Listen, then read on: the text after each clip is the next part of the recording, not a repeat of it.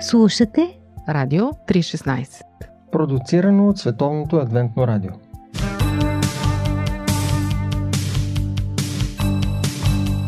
Да видиш невидимото с очите на сърцето. Упражнение по вяра. Скъпи приятели, в упражнение по вяра.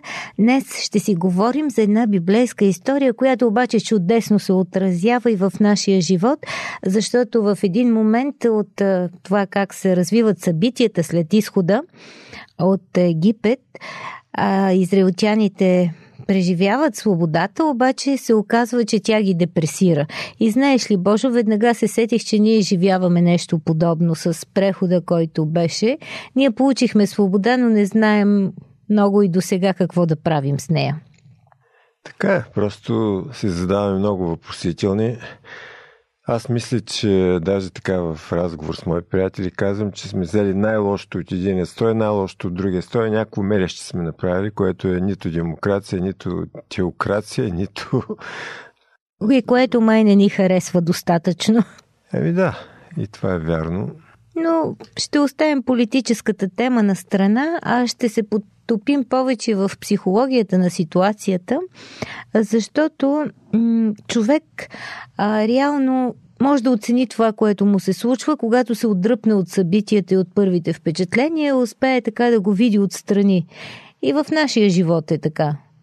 Когато си вътре в нещата, някак си зрителния ъгъл или мислите ти се объркват и по-не можеш да видиш какво се случва.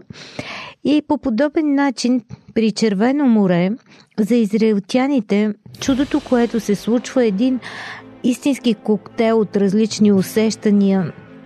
Има чувство на страх, има чувство за опасност и радост, разбира се, от свободата, която получават. Всъщност, Обяснимо е да се страхуваш, когато египтяните връхлитат с колесници и коне в пълно бойно снаряжение. После обаче идва еуфорията от избавлението и народът пее маршът на свободата или по-точно ораторията на освобождението. Тогава пророчицата Мария, Мароновата сестра, взе в ръката си тъпънче и всичките жени излязоха по дирне с тъпънчетата и хороиграние – а Мариам им пееше ответно «Пейте Господа, защото славно възтържествува». Коня и ездача му хвърли в морето. Изход 15 глава, 20-21 стихове.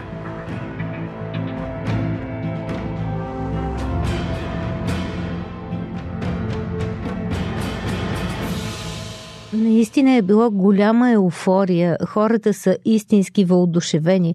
Но до кога? Нашия живот е изключително динамичен. Дори да сме преживели голяма радост и невероятно удовлетворение, ние сме способни с голяма лекота да се оттърсим от тях. Това е в човешката природа. Химнат на победата се слива с плача на окаянството. Кой не се е забивал от едната крайност в другата? Да, наистина можем да добавим тук и още един важен детайл – към пътуването на евреите в пустинята и това е, че невероятните събития при Червено море отминават и Бог започва да полага изключителни усилия, за да бъде сред своя народ. Всеки миг от денонощието той ги уверява, че ги придружава чрез своето видимо присъствие. Опитвам се да се поставя на тяхно място, но сякаш нещо ми обягва. Започвам да схващам за какво става въпрос едва когато надникна в моя личен опит. На практика не е трудно за разбиране, нали? Господ ни уверява, че е с нас. Полага грижа, за да ни успокои и да ни снабди с всичко нужно. Но ние сме слепи за това. Чувстваме се в тотална безисходица, изоставени сами на себе си. Очевидно всички имаме това умение да не виждаме Господ в трудния момент. Да, една приятелка проявяваше истинска вяра и съм запомнила нейните думи, която казваше Господ прави нещо, но аз не мога да го видя. И наистина, в такъв момент много често изгубваш въобще идеята, че Той се грижи за теб и, и ще направи нещо, за да подобри състоянието ти. Тук е класика в жанра. Евреите точно по този начин преживяват момента. И така Минава един ден, в който емоциите са подчинени на събитията при Червено море. Всички говорят за чудото, споделят удивлението си, греят от щастие. В тяхното съзнание по различен начин оживява атмосферата на отминалия ден. Паметта им преповтаря мелодията на тая песен, за която говорихме в началото. Може би някои от стиховете се въртят на трапчево съзнанието на свободните роби.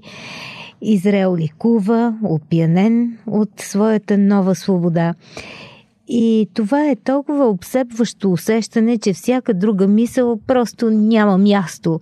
Поробителите са далече, страхът е потънал на дъното на морето, хората най-после дишат свободно. Песента на победата продължава да звучи. Втория ден отминава и тогава става нещо неприятно. Водата започва да привършва. Логично е. От Египет излиза голямо множество с деца и животни. Тази огромна жива маса има нужда от вода. Едва ли някой предполагал, че може да се я подсигури за цялото пътуване. И така още през първия ден запасите започват да намаляват, на втория стават оскъдни, а на третия страхът от жаждата започва да завладява натрапчево умовете – колко близко е страхът до нас. Да, наистина, първия ден радостта прелива и хората не изпитват никаква липса. Втория ден започват да усещат, че вече възниква някакъв проблем. Третия ден нуждата става наистина усезателна и страхът започва да избутва радостта. Опасенията прерастват в разочарование, когато вместо решение стига до един кладенец – водата пък се оказва негодна за пиене. Това е моментът, върху който си струва да си помислим повече. Именно при горчивия извор. На практика това си е една метафора на живия живот. Обикновено в нас се борят две чувства. Чувството за свобода, предизвикано от положителните опитности с Бога, и чувството за страх, породено от отрицателните преживявания, които ни съпровождат. Обърнете внимание – когато се появяват основания за безпокойство, те толкова силно стагнират ума, сърцето и поведението, че чудото от преди два дни е безвъзвратно забравено. И това се случва във видимото Божие присъствие, в тази манифестация на Божията сила, чрез която Той прави път през Червено море. Защо в сянката на страха толкова бързо всичко избледнява? Чувството за свобода, усещането за сигурност и вдъхновението от победата. Може би не е съвсем точно, но това си е тяхната паникатака. Свободата всъщност е екзистенциална тема и може би ние няма да влезем много в дълбокомислени размишления и няма нужда, пък и не сме експерти в нея. Достатъчно е да видим какво представлява тя за евреите в ония момент. Те напускат Египет, освобождават се от властта и влиянието на поробителя и започват да ходят в видимото Божие присъствие. През деня това присъствие се изразява в един облачен стълб, през нощта в огнен стълб. Ето как Бог говори за себе си. На практика Бог е прагматик. Като облак той им пази сянка в пустинята, а като огън им дава светлина и топлина през нощта. Представете си, че сте там – Слънцето припича, но вие поглеждате нагоре и какво виждате? Облачния стълб, който ви пази сянка. Нямате нужда от плажен чадър или от лампа в тъмното вечерта, защото там е огнения стълб. И така Бог говори със своето присъствие, че има ангажимент към вас. Благодата е именно да бъдем в тази феноменална защита 24 часа 7 дни в седмицата. С други думи, Бог ни осигурява сянка, когато е нужна закрила и светлина, когато е необходимо напътствие. Но сякаш това не е достатъчно. И ние веднага забравяме неговата грижа, щом се появи и най-малък намек за несигурност. Това е проблемът. Да си освободиш не означава само да напуснеш робската територия – Египет е зад гърба на евреите. Червено море погребва поробителите, които ги преследват. Водата се превръща в врата, която се захлопва след бегалците. Физическата им свобода е гарантирана. Това ги вдъхновява да пеят. Но после започват да осъзнават, че свободата е нещо повече. Тя не е само физическа категория, а начин на мислене.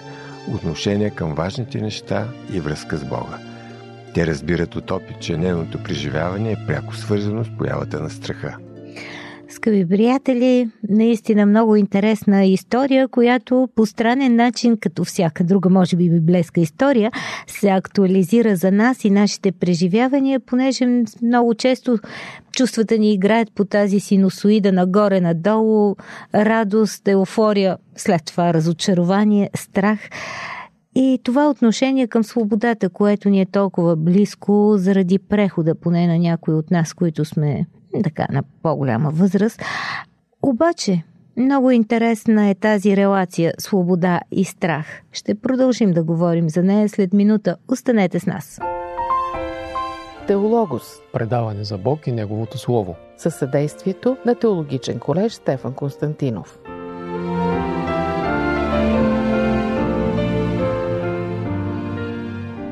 Скъпи приятели, това е упражнение по вяра.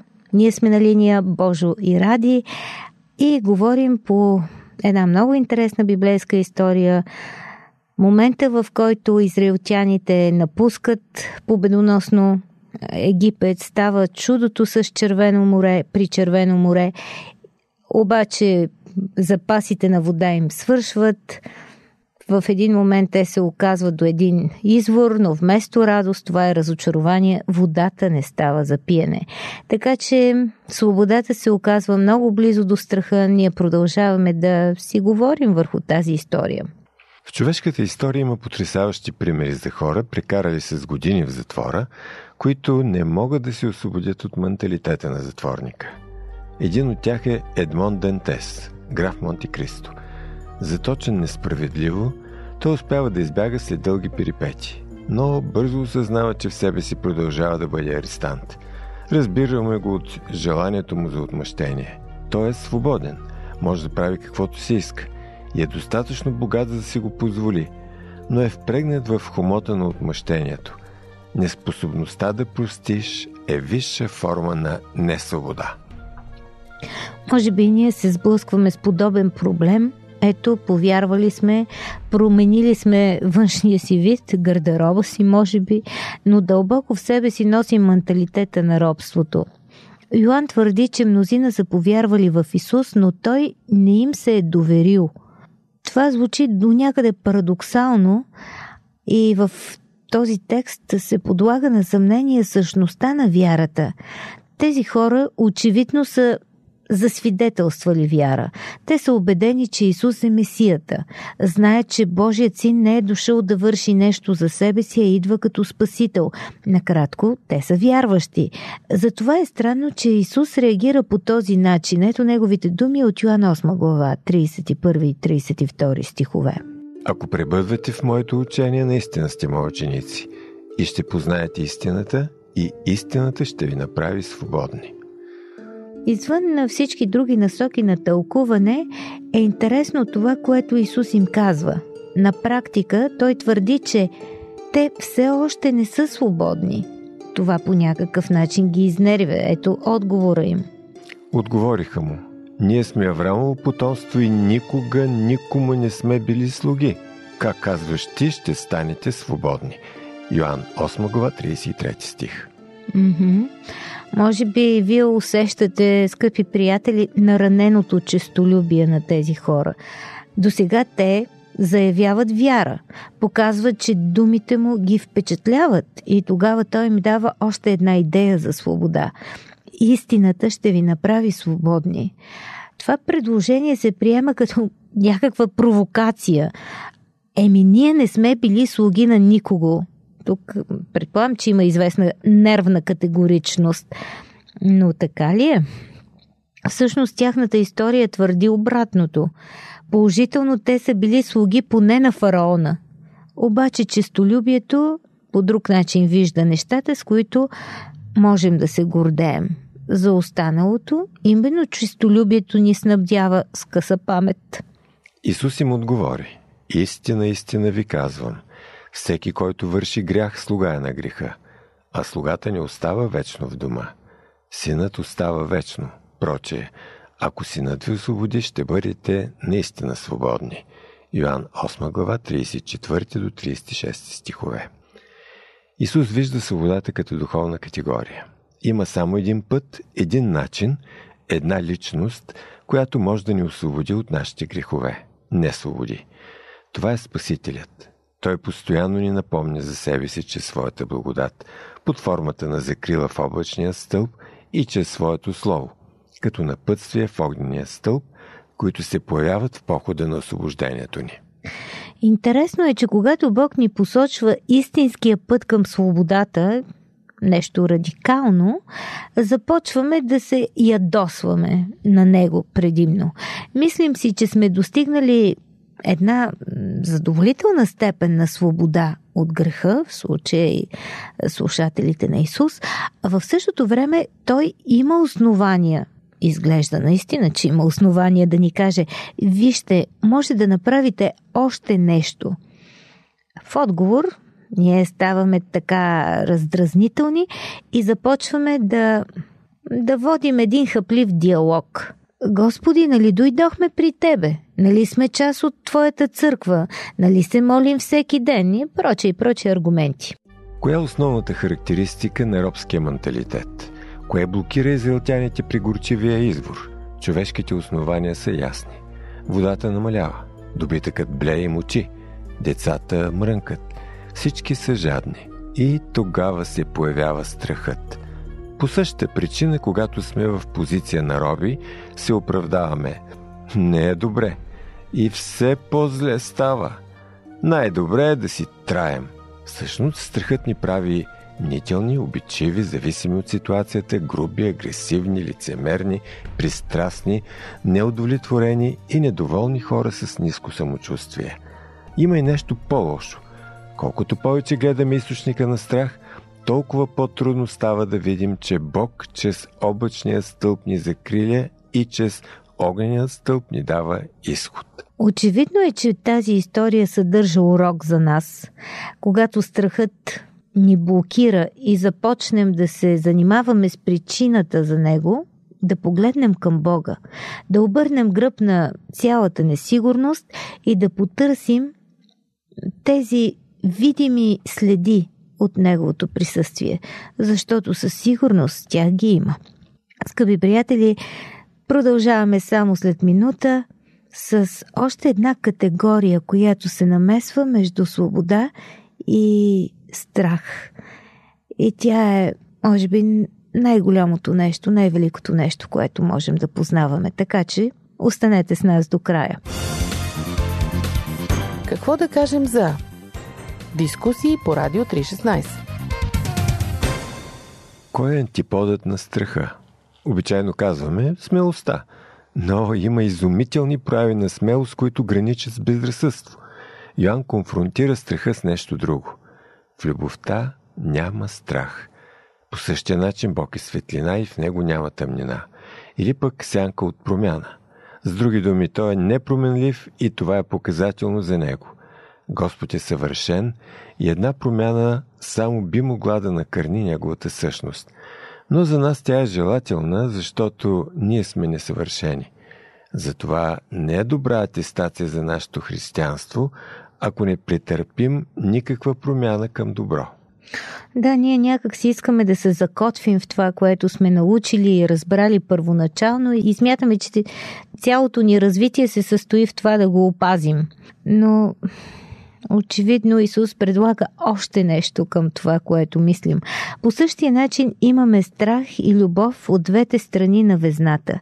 Съвършената любов, казва Йоанн, изпъжда страха – може би не е лесно, но е жизнено важно. Нужно е да си напомняме, че когато усетим първите симптоми на безпокойство, трябва незабавно да потърсим Бога. Налага се да реагираме на мига, ако не искаме да затънем в тревоги, в опасения, в чисто човешки страхове. Защото колкото повече се отдаваме на страха, толкова повече той блокира нашата способност да се освободим от него. Днес разполагаме с много изследвания върху генезиса на страховете. Но библейският контекст ни открива най-важното. Страхът е недоверие в Бога. Той ни завладява, ангажира и обсебва, като ни прави по-отворени към неговите заплахи и по-затворени към опитността да се доверим и да се оставим в Божиите ръце. Може да не искаме да си го признаем, но наличието на страх говори, че не сме се научили да се доверяваме. Разчитаме на себе си точно когато нищо не зависи от нас. Не случайно Йоанн казва, че страхът съдържа наказание, несигурност, вина, непростителност.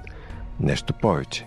Страхът ни казва, че сме изоставени дори когато стоим в видимото Божие присъствие.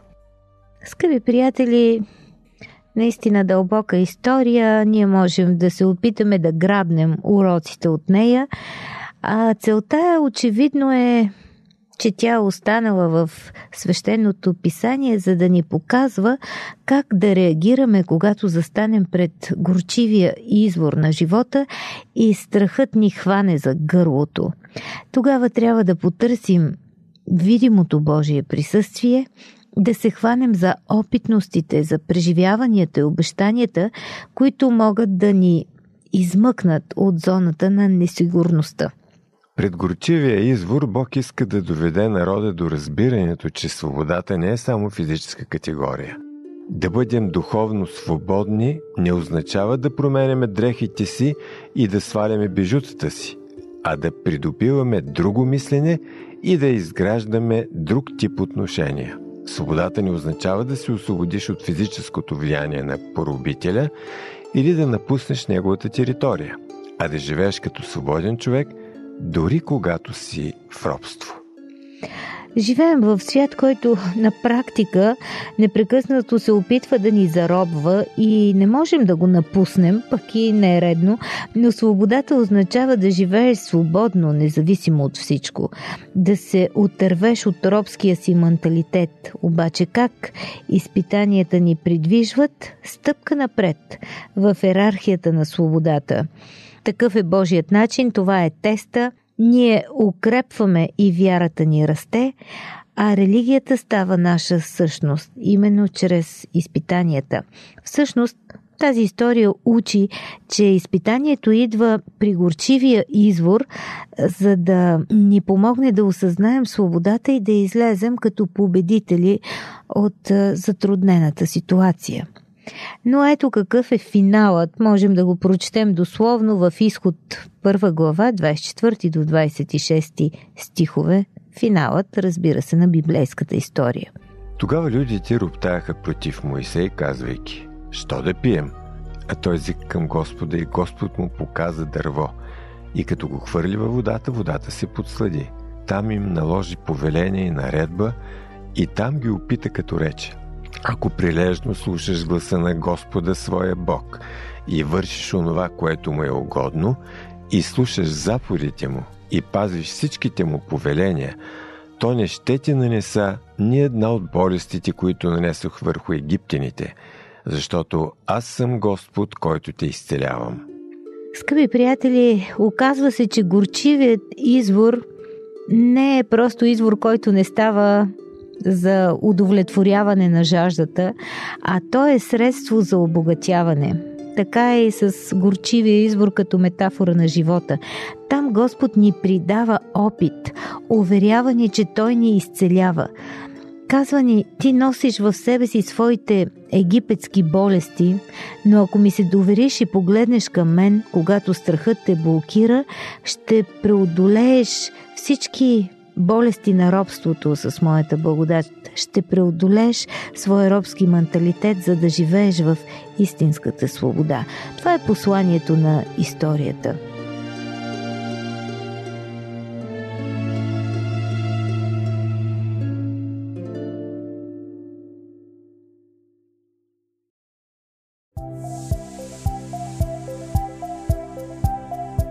Слушате Радио 316 Продуцирано от Световното адвентно радио.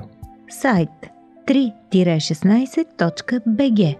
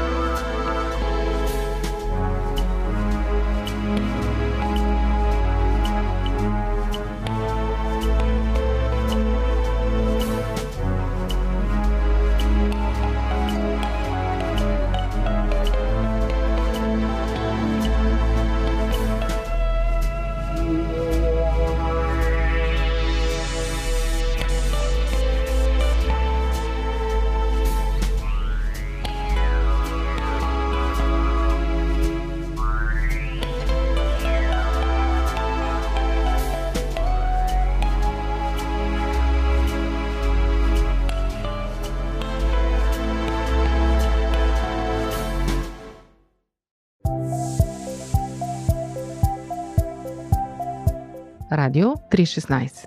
Продуцирано от Световното адвентно радио.